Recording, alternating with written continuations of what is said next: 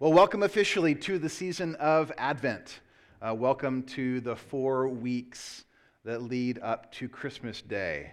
Uh, these four weeks that historically the Christian church has set aside to prepare ourselves for the richness of celebrating the Christ child's birth. For many reasons, this time of year is challenging. I know it's challenging in part for me because it's getting dark and like all the day, you get up and go to work in the dark, and you come home in the dark, and then the rain comes, and it's just a lot of darkness right now. That's hard. Also, it's a challenging time of year because it gets busy. Maybe it's still not pre COVID busy, but our lives are getting filled up, and things are happening, and events are happening. This is historically the time of year where you have to bounce from Christmas party to Christmas party. But I think another reason why this season is challenging is a reason that we don't often know or name. And it's the fact that right now, uh, American Christmas is getting turned up really loud in our ears. Now, you may all love Christmas, and I love Christmas too, but I, I specifically want to point out and name what American Christmas is. Anyone in the past week heard a commercial? Right? Has anyone gone shopping?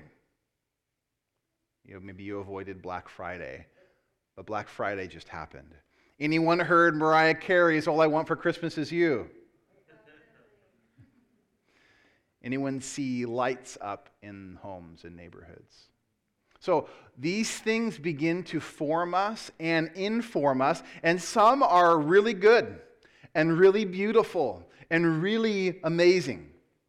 In other ways, though, there's this narrative that begins getting pumped into our ears right now that is really subtle if you don't stop and name it for what it is. So, in case you don't know what I'm talking about, American Christmas forms us with songs and lights and smells and bells and pretty wrapping paper, with bows and toys and the magical appeal of commercialism dipped in materialism with the side dose of individualism. And, and what's, what's challenging is, is there's this nostalgic charm Right? It, it, takes me back to my childhood, and I love just the wonder of Christmas. So it's not like it's all bad. But here's the message the message of American Christmas is that true satisfaction awaits if you consume presents, food, drink, magical family time, and time off from work. It's this underlying message that all of your ills, all your problems will disappear if you get what you want under the Christmas tree. Anyone ever had post Christmas hangover? I remember that when I was a kid. I was like, Christmas is over. So, again, American Christmas gets played loud and clear in our ears. It's turned up right now, and we may not even realize that it's happening, but it becomes the air that we breathe. That this next month is all about what you can buy, what you can give, how amazing and magical you can make the time with your family be. But right in the midst of that, then, is this season in the, in the Christian church called Advent. And it's been a part of the Christian calendar for centuries. These four weeks, that lead up to Christmas Day are an opportunity for preparation, an opportunity for worship, an opportunity for us to have some deeper reflection on what God is up to in the world. We get to think about the first coming of Jesus as a baby. But we also, as a church right now, we are situated between the comings. And just as Israel awaited for the first coming of Messiah in the baby Jesus. We, as the church now, await the second coming of Jesus. And I think the older I get, the deeper my longing and ache is to say, Come quickly, Lord Jesus, because we need help. So there's this season for us. And, and maybe this is new to you. That's fine. We would love and hope that you begin to kind of dip your toe in the water and experience Advent as a community, whether it's getting an Advent guide and reading it through together, or coming every Sunday and we're going to light these candles each week and talk about the themes. We're going to be singing the songs. We're going to be talking through the, the stories that prepare us to really center our minds and hearts and souls on what matters, on the truth that God Himself took on human flesh and dwelt among us. Advent is subversive. It actually will call out our idols. It will undercut some of the messaging that you hear. But I'm of, I don't have any illusions to know that an hour and a half a week is not going to compete with the constant noise that we will hear all the time. But my hope and prayer is that the Spirit of God would reorient our hearts and minds collectively toward what is true, who is true, what God's doing among us. Now, I, I have to give this disclaimer every year. Celebrating Advent does not mean that you have to smash your Christmas lights or dump your peppermint mocha, or cancel your parties, or take down your Christmas tree. No, that's not what I'm saying at all. But I'm hoping that as you do those things that we do this time of year, that maybe we do them differently, with a different intentionality, with a different focus, with our hearts and minds open to what God may be saying to us. I pray that the ancient story, the ancient Advent story, would refocus us on the Christ child and that He would be loud and clear in our ears and form us in a beautiful way. So, here's what we're going to do in this setting on Sundays for the next month uh, to accomplish Advent this year together. Um, I'm actually going to veer us away from the traditional Christmas account. So, oftentimes this time of year, we read Luke 2, uh, which is the Charlie Brown famous Christmas um, passage. Um, or we sometimes read Matthew 1 and talk about the story from Matthew's perspective. Uh, we often spend time this time of year with Mary and Joseph and the shepherds and the Magi and King Herod and the grumpy innkeeper and um, all those beautiful, familiar Christmas characters. Um, nothing against them at all. Uh, but this year, this is where I felt like the Holy Spirit was leading us to spend some time this month.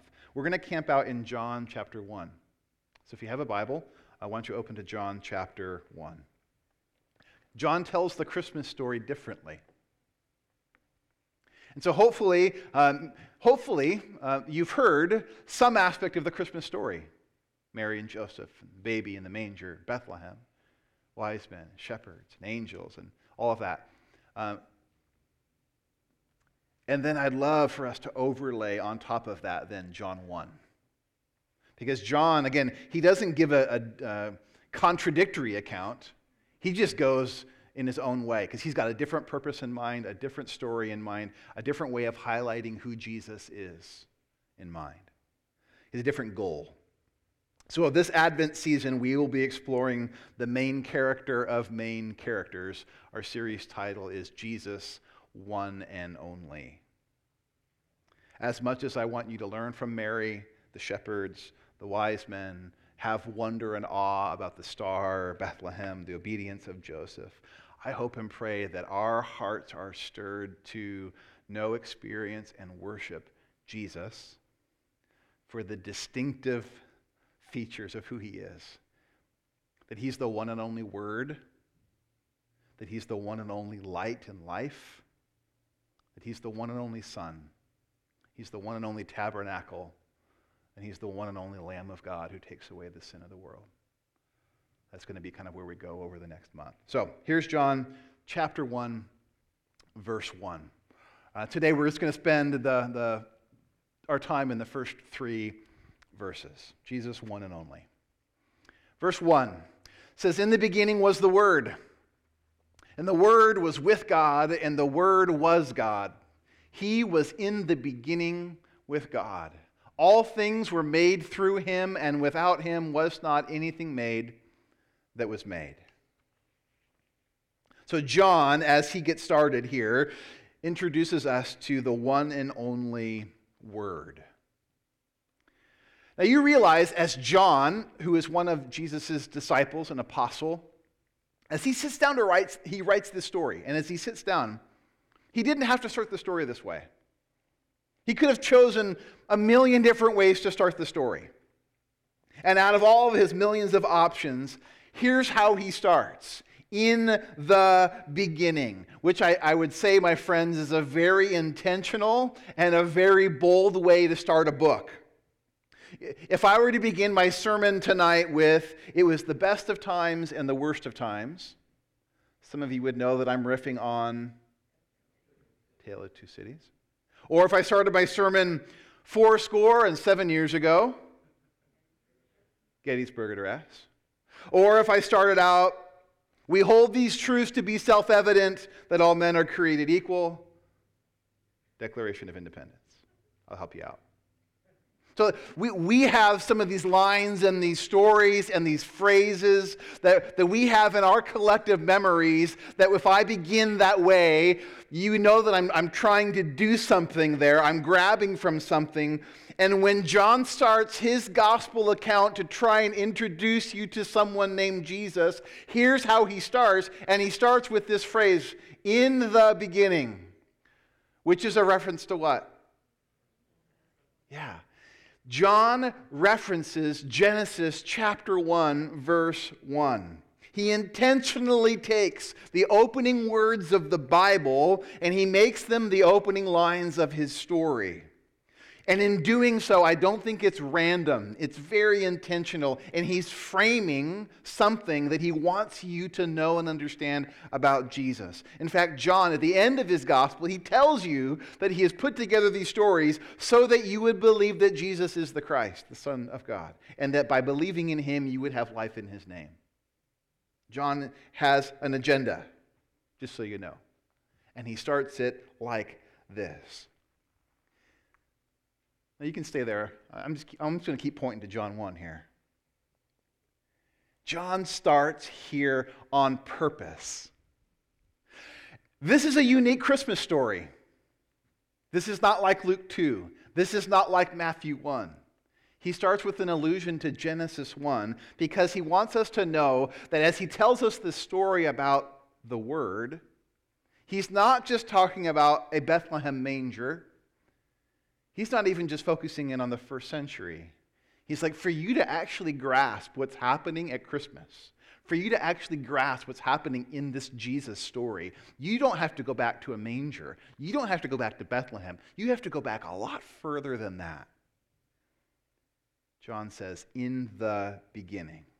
So go ahead now to the next slide. Genesis 1, for those that maybe don't have the familiarity of the Bible, this is how the Bible begins. The very first page, the opening lines of the scripture. Genesis 1 1 says, In the beginning, God created the heavens and the earth. The earth was without form and void, and darkness was over the face of the deep. And the Spirit of God was hovering over the face of the waters. And God said, Let there be light. And there was light in Genesis 1 1, who's the first person that you meet in the story? God.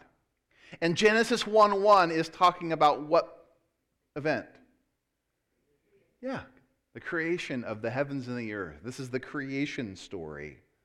So John says, okay, I'm telling you my story about this person I want you to know, believe, and follow. And here's how the story begins it begins in the beginning. And in his story, the first person that you meet is the Word. He says, In the beginning was the Word, and this Word that I want you to know and believe and follow, he was with God. So again, at this point, he's still unnamed. He's, he's distinct from God, and yet he is God. You're like, talk about jumping into the deep end here. The Word was with God. The Word was God. Right from the get go, John in his story is trying to reframe your understanding of God. That there's this Word who is with God, distinct from God, but who is God in the category of being. And then, in case you haven't read the story before, we get down to verse 14 and find out who this Word is. This Word who was with God, this Word who was God, He is the one who took on flesh. This is Jesus. Now, we could spend some time trying to wrap our brains around this idea of one God in three persons. The historical term for that is Trinity. Uh, I'm not here to necessarily talk through the Trinity tonight, though I do think John's gospel stretches our understanding of God. But the reason why I spend time here in pointing out the connection back to Genesis 1, and I think the reason why John begins his Jesus story this way is because there's something critical that he wants you to understand and see. You see, John wants you to know that Jesus is the Creator God. And John wants you to know that Christmas is a new creation story. That's what he's doing. Why, that's why he starts it out in the beginning. In the beginning. In the beginning, God created the heavens and the earth. And now, John 1 1, he says, In the beginning was the Word, and the Word was with God, and the Word was God. And everything that was made was made through the Word. He's intentionally bringing our attention to this idea that what we're doing right now, heading into Advent, that what we will be doing over the next month celebrating Christmas, is not just talking about an ordinary baby who happened to be born in a random place in the Middle East in a manger. His origin is not Bethlehem. The manger is not the beginning of the storyline. This is actually what's happening here is the eternal word from the Genesis story. This eternal word is creator God. In Greek, the word is logos, the word. In fact, if you go back to Genesis 1, it's interesting. As you read the creation story, God creates how? How does God create over and over again in Genesis 1? He speaks. Ten times in Genesis 1, it says, God said, and God said, let there be light. God said, and God said, and it happened. And God said, and it happened. Ten times that God creates through his word, which is in line with the Psalms Next slide. Psalm 33 6 says that by the word of the Lord the heavens were made, and by the breath, or the ruach, or the spirit, the breath of his mouth, all their hosts. And so, even in the Old Testament, the understanding was that as God creates the, heaven and, the heavens and the earth, that the wor- world was made through the Spirit and the Word. So, all of this could be meaningless Bible trivia. For some, going back to Genesis 1 is fuel for a creation evolution debate. I'm not here to give you meaningless Bible trivia or to talk about origin stories. The reason why we're talking about this at Advent is because John wants you to know that Jesus is the Creator God and that Christmas is the beginning of a new creation story. And that in the same way that the Word was there in the beginning as the creative agency of God, John 1 3, all things were made through Him, and without Him was not anything made that was made. You and I need to know that in the Advent story, the Creator God is up to new things. Christmas signals the beginning of new creation. And I get that some of you are like, I don't care. Why does this matter? I'm trying to make it through my week. I've had a rough go this month. My family and household struggled through Thanksgiving, and now we're going to do a hard time through Christmas. I know I've been throwing some verses and a little theology at you for the last 10 minutes. I don't want to give you pious platitudes, but here's why this matters. Here's why John says, I'm going to tell you this story about the one and only Word, and it doesn't begin at Bethlehem. It goes back to the beginning of the creation story. Here's why this matters. First of all, creation and new creation speak to the commonality of chaos. It acknowledges and addresses the fact that there is chaos. If you look at Genesis 1, the creation story, creation happens amidst chaos. John 1, the new creation story happens amidst chaos. Right now in the room, in our world, there is chaos. And the, the new creation Christmas story acknowledges your chaos and my chaos and the world's chaos. And we need to be able to acknowledge that and name that and not just hang pretty lights over it or wrap it in wrapping paper. Or think that if you buy your spouse a new Lexus and put a bow on it, that it'll all be okay. Who does that? But the fact that John goes back to creation, if you read the creation story, creation happens by the word of God amidst a world that was formless and void. And God brings order to the chaos. And in the world that Jesus showed up in, there was chaos, where shalom is out of place and shattered. Things aren't as they ought to be.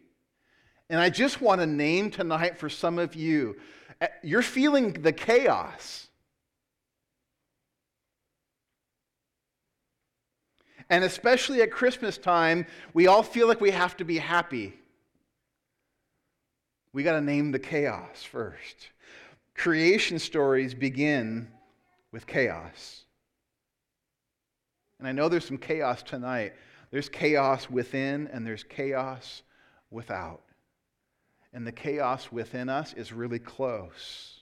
And we feel the chaos even in our bodies, physically, emotionally, relationally, spiritually. Some of us in the room tonight know what it's like to have the diagnosis. Some of us in the room tonight struggle with mental illness. Some of us in the room tonight struggle with chronic pain, panic attacks, addictive patterns that torment us, a dominating inner critic of guilt and shame scars from the past, broken relationships, families that aren't the way we want them to be, deceit, lies, comparison. There's chaos. There's chaos within,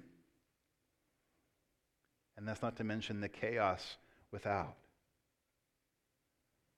Sometimes at Christmas time, we ignore these things, but they don't go away. Tragedies, atrocities, systemic patterns of sin that show up in our world, the open neglect for other human beings. The poor are forgotten, orphans neglected, justice perverted sex trafficking that we've talked about here in the last few weeks in our church, homelessness doesn't go away at Christmas, polarization, the tearing apart of families and churches. There's chaos. It's part of the reason why John begins this, his Christmas story this way. This is why. It's because John's eager to introduce you to the Word. He's eager to introduce you to the Creator God, to the creation, new creation story, because every creation story begins in chaos. You name the chaos, but your chaos needs a creator, because He is the only one who can handle it. One Old Testament commentator, he says, This is how God works. This is Yahweh's modus operandi. When his people are without strength, without resources, without hope, without human gimmicks, then he loves to stretch forth his hand from heaven. Once we see where God often begins, we will understand how we may be encouraged.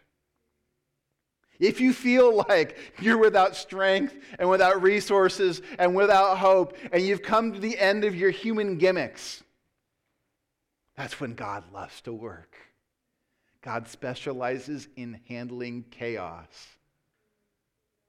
Thank God that He specializes in handling chaos. And we live in a world that tries to sell us on how to manage our chaos, but we have this innate sense that it doesn't work. If we just swap out identities, we wonder if anyone will love us. We work ourselves and we tire ourselves to the bone. We numb ourselves. We entertain ourselves. We mask ourselves. We hop onto a new political hero. We find a new campaign that will hopefully address the chaos we care about. But for thousands of years, ever since Adam and Eve in the garden introduced the chaos of sin into the world, humanity has waited and suffered and cried out for help, cried out for hope, hoping for whispers of a promise. And there were prophecies that the chaos killer would come, the one who would reorder and put the world to right the one who would bring healing, and it didn't happen in Adam, and it didn't happen with the patriarchs, and it didn't happen with the judges, and it didn't happen with the kings, and it didn't happen with the prophets until finally, finally, after centuries of waiting, enter the Word. In the beginning was the Word. The same Word from the beginning now steps into humanity now steps into the world. Enter Jesus. This is what John is dying for you to know. Jesus is the one and only Word, the one who made all things, the one who upholds all things by the word of his power. He is the one, the Creator God, who overcomes our chaos. There is someone who can handle the chaos of the world. He did it in the beginning, in the first act of creation, and he's doing it again. There's someone who can turn water into wine. Just ask the guest at the wedding feast. He's the Word. There's someone who can calm storms with a word, whose voice the wind and the waves obey. He is the Word. There is someone who can make leprous skin whole. He is the Word. There is someone who puts evil spirits to flight. He is the Word. There is someone who puts an ear back on after a knife fight. He is the Word. There is someone who speaks resurrection life back to the dead. He is the Word. There is someone who speaks, Peace be still and nature listens. He is the Word. It is the one and only Word of God. It is Jesus. All things made by Him, made through Him. All things hold together by His Word.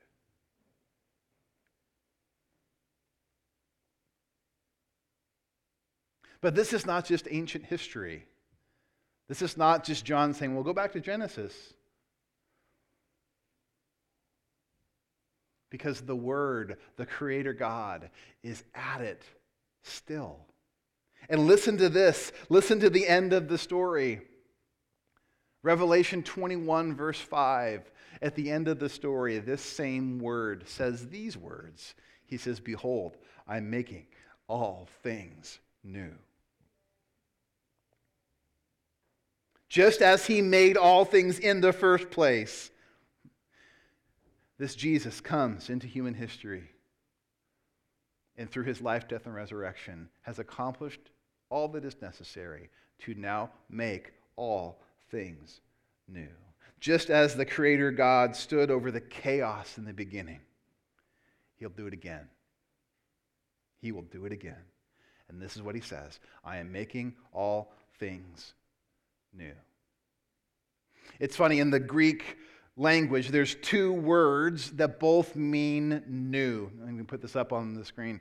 So there's one word that means new. It's the word neos. It's new in respect to time. It's of the same kind and quality as the original, but it's something that approximates to what we originally had. So, uh, for example, I love, I love sweatshirts. My family makes fun of how often I wear sweatshirts. I love my hoodies. Um, but the time came this past month where my wife started saying, uh, Those hoodies have to go. Too long. You've been wearing those for too long. All of your pictures, you're wearing the same hoodie, and now there's been a decade in between your hoodies. That hoodie has to go, and that hoodie has to go. Now, I'm cheap, and I don't like spending money on myself, uh, so it took me up a little bit to muster up the gusto. But a few weeks ago, I made the trek in my Jetta all the way to the store by myself, and I picked out a few new hoodies. You'll see me wearing them soon if you haven't already. I got some neos new hoodies. They're, they're nice, they're new, but they're a lot like my old ones, just in an updated manner, right? I got me some new hoodies. That's one word for the word new in the New Testament. There's also this other word, it's the word kainos. And that new is new as to form or quality. It's a different nature from what is contrasted as old. It's superior to the previous product. It's different and even of a better quality. And when Jesus says, Behold, I'm making all things new, he says, I'm making all things kainos. Another verse in the New Testament that says, If anyone is in Christ, he is a new creation. Old things have passed away, all things have been made kainos. If anyone is in Christ, you're a kainos creation.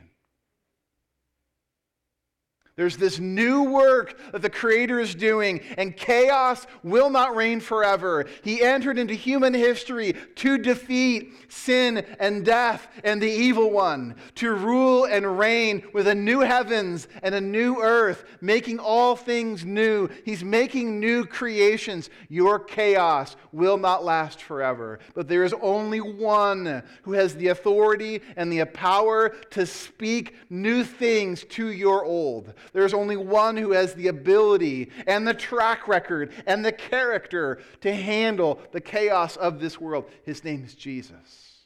He's the one and only Word. He is the Creator God.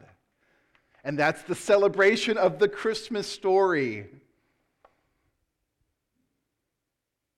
Fleming Rutledge, an author, says that Advent begins in the dark. Advent also begins in the chaos.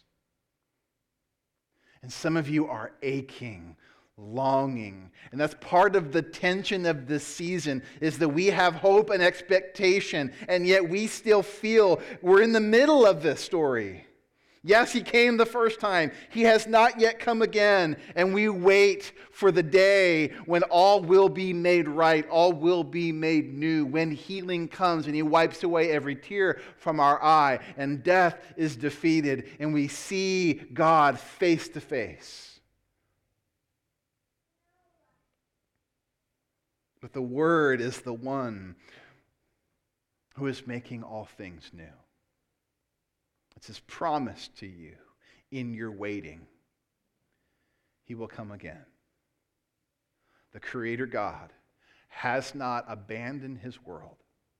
The Creator God has not abandoned your story. The Creator God has not thrown his hands up in defeat and despair. He is working out his plan. He is Jesus, the one and only Word. Pastor Charlie Dates says that in the creation story, we witness the unparalleled, unprecedented, and undisputed power of God to accomplish the unknowable and the unfathomable that God is the sole creator and superintendent of all of creation. He is the single most powerful being that is, was, or ever will be. And when we encounter the creator God, we discover a God of possibilities, a God who literally can do anything, including speaking all things into existence.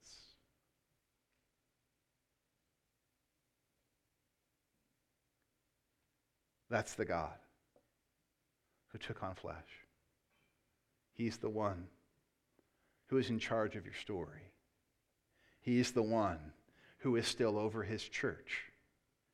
He is the one who will come again one day.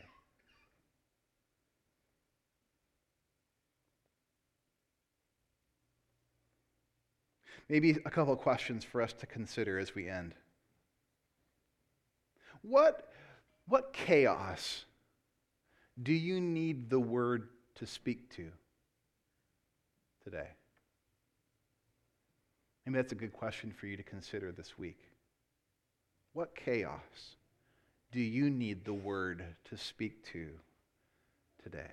Where do you need his creative power to show up? In this noisy world, we hear so many words.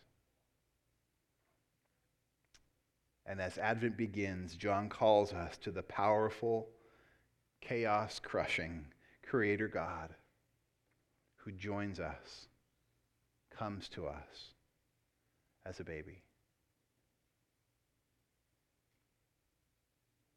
Let's pray. Uh, Lord, we do have uh, loud and clear lots of noise around us. And the, the soundtrack of Christmas, of American Christmas, is loud in our ears.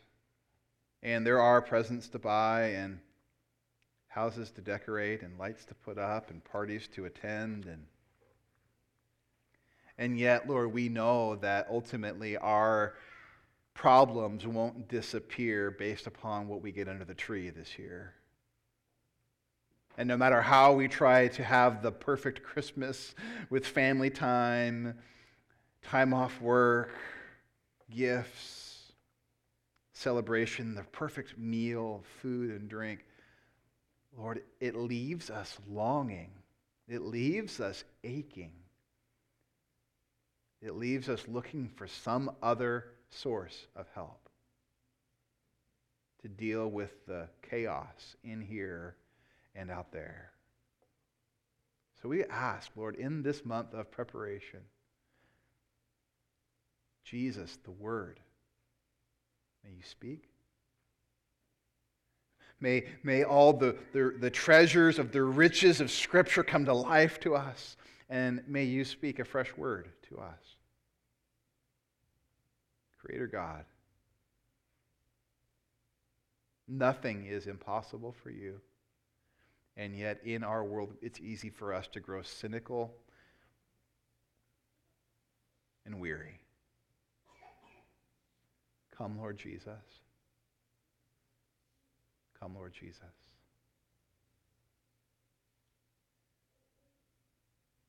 I pray this in your name, Jesus, the one and only Word. Amen.